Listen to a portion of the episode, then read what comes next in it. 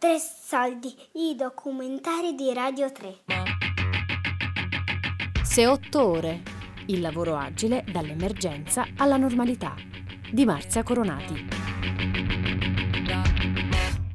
Vieni a mettere a posto per cortesia. A marzo di questo insolito 2020 mi sono trovata improvvisamente costretta a lavorare da casa, situazione in cui mi trovo ancora oggi e che potrebbe durare per diverso tempo. Ogni mattina, prima di chiudermi in soffitta, che io e il mio compagno abbiamo convertito rapidamente in ufficio, mando una lavatrice, rassetto i letti, smisto una pila di panni puliti nei cassetti, cambio un pannolino, rigorosamente con il portatile sotto il braccio. Risultato, inizio circa con mezz'ora di ritardo e con le energie già consumate. Tu che cosa puoi mettere a posto? Come si fa a lavorare da casa senza esaurirsi? Dopo i primi disordinati giorni ho iniziato a chiedere alle mie amiche come si stessero organizzando. E mi sto preparando un caffè e sto per iniziare la mia giornata. Ho iniziato con un'amica che da anni lavora da casa, una libera professionista, giornalista, montatrice, regista, e poi mi sono confrontata anche con altre amiche. Ecco, le cose che veramente non riescono, ma questo io non so se dipende forse dal fatto di essere maschio o femmine, boh, eh, sono le pulizie di casa. Cioè, le pulizie di casa sono una cosa che io comunque mi ritrovo il sabato eh, in tenuta di battaglia con lo scopettone brandito come un'arma eh, che in qualche modo do gli ordini peggio di un generale perché qua dentro non gli va a nessuno di farle non mi va manco a me.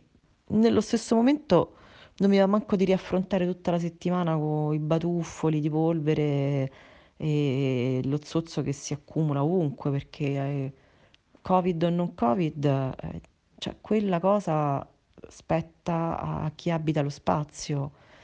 Sto cercando di istruire le ragazze e lui lui un po' diciamo che segue, trascinato dagli eventi. Ho pensato una cosa che mi fa ridere, è che non è che siamo proprio eh, fuori da le divisioni di genere, nel senso che in realtà le riproduciamo abbastanza le stesse dinamiche con gli stessi conflitti, e soltanto che all'inverso, diciamo che nei ruoli in cui solitamente eh, si ritrova la donna, mh, mm, spesso eh, c'è Filippo, cioè la, la lamentela facile ce l'ha lui. Ma li lasci così, bastoni di vetro.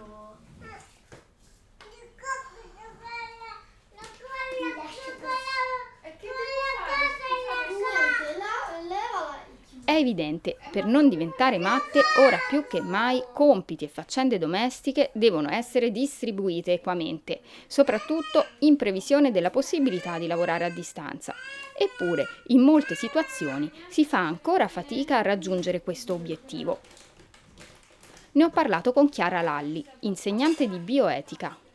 Ma eh, qualche volta rimango sorpresa ecco, da, da questa, questo specie di contraddizione nei toni, non so se riesco a spiegarmi, nel senso che ho deciso liberamente di fare qualcosa, però che lagna, che, che scocciatura, o come quando sento anche alcune mie amiche lamentarsi per esempio del marito, del fidanzato disordinato che lascia i calzini in giro per casa. E io ogni volta mm, domando loro ma, ma, ma perché ma perché glieli raccogli? Cioè, ma, mh, mm, non è un obbligo, non dovrebbe essere un obbligo ovviamente, no? Se decidi di farlo, poi forse eh, dovremmo anche domandarci per, perché inseguiamo qualcuno a raccoglierli i calzini, mh, mm, che tipo di obbligo c'è, che tipo di, di, di ricatto eh, esiste e, e, a quale ricatto poi noi decidiamo di sottostare, no? Perché poi, ripeto, eh, bisogna anche capirsi su qual è, quanto di questo è un obbligo.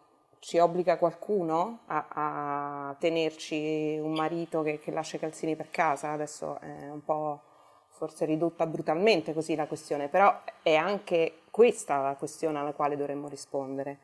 L'ultima volta che mi sono sentita in colpa per aver detto no, non lo faccio, è stato proprio pochi giorni fa che eh, c'era mia sorella che stava da mio zio e poi alla fine non gli è servito, perché mio zio stava poco bene, non gli è servito il cambio.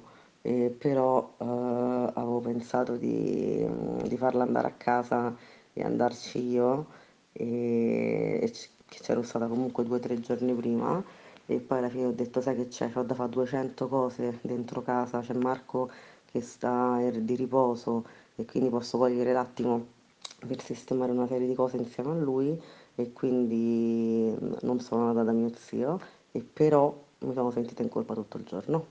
Eh, il senso di colpa, a, parte essere insomma un sentimento sicuramente complicato e, e anche un po' scemo, eh, non è ovviamente facile da, da, da, modificare né forse da spiegare. Io continuo sempre a dire, mh, mm, ma, ma perché, cioè mi stupisce anche un po' il fatto che siano oggi eh, le mie coetanee o addirittura persone più giovani di me, anche persone che hanno 25 anni, 30 mm, anni, eh, mi stupisce molto quando sento fare discorsi tipo mm, oddio devo tornare a casa a cucinare oddio devo chiedere il permesso al mio fidanzato. In una situazione in cui chi è nato, mm, insomma, direi forse dagli anni 70 in poi, ma ancora di più dopo gli anni 90, insomma, eh, mi viene sempre da chiedere da, da, dove vi arriva questa convinzione di dover essere destinata all'infelicità, no? E, e c'è sempre, credo, uno spazio de, di nostra responsabilità personale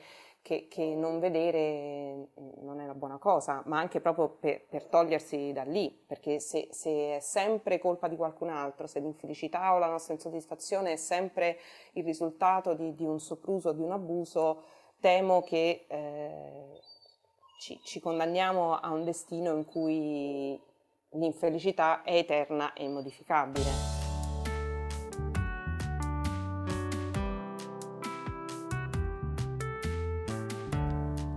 Nel corso della mia ricerca ho notato però che soprattutto nei neotrentenni la situazione sta cambiando. Le mansioni sono divise già 50 e 50 e a volte sono più gli uomini a occuparsi delle donne di certe faccende domestiche. Francesca è un ingegnere e Cristina è un'operatrice di call center. Entrambe si sono ritrovate a lavorare da casa per la prima volta durante la quarantena. Sono, secondo me, in una fascia generazionale, quindi quella d'età mia, 32 anni, e Francesco 4 più di me, quanti sono? 36, 36 anni.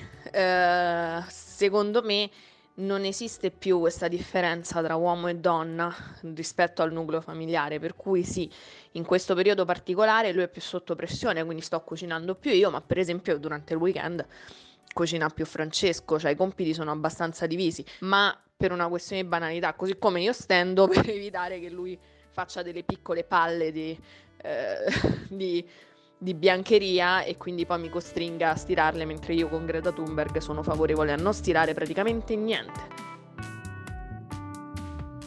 Da un certo punto di vista è anche più semplice perché c'è anche Domenico a casa, quindi io magari quando è che devo lavorare fino alle 2 perché ho il turno che mi va dalle 8 alle 2 di pomeriggio, eh, alle 2 io pranzo perché Domenico ha preparato il pranzo, cioè è comodo. Io continuo a dire che è comodo. È straniante perché non esci, non hai il tempo di fare i due, tuoi due passi mentre torni a casa, la corsetta contro l'autobus per mantenersi in forma, cosa che non funziona ovviamente. Eh, però sì, è comodo un botto, c'è anche qualcuno che fa le cose per te anche. Quindi sì, Domenico con il fatto che sta anche lui qua uh, piega il bucato, viene, passa, si, si spolvera. Io, eh, io, faccio relativamente poco, ma questo andazzo l'avevamo già preso da prima, perché quando, la, mm, quando facevo il concorso ormai era, non dico tutto a carico di Domenico, ma una buona fetta delle cose di casa era ormai tutta a carico suo quindi a cucinare io ormai cucinavo il minimo perché io tornavo a casa dopo il lavoro e mi mettevo a studiare. Finivo alle 7, 7 e mezza di sera, dopodiché cenavamo, io crollavo praticamente. Però sì, così è molto molto facile.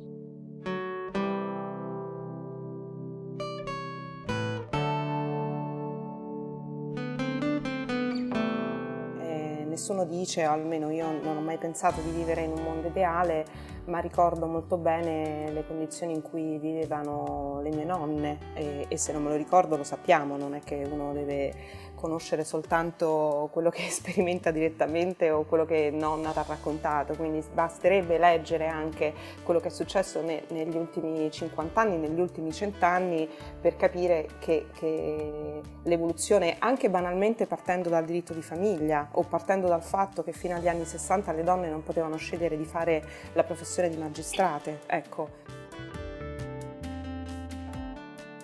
Se otto ore.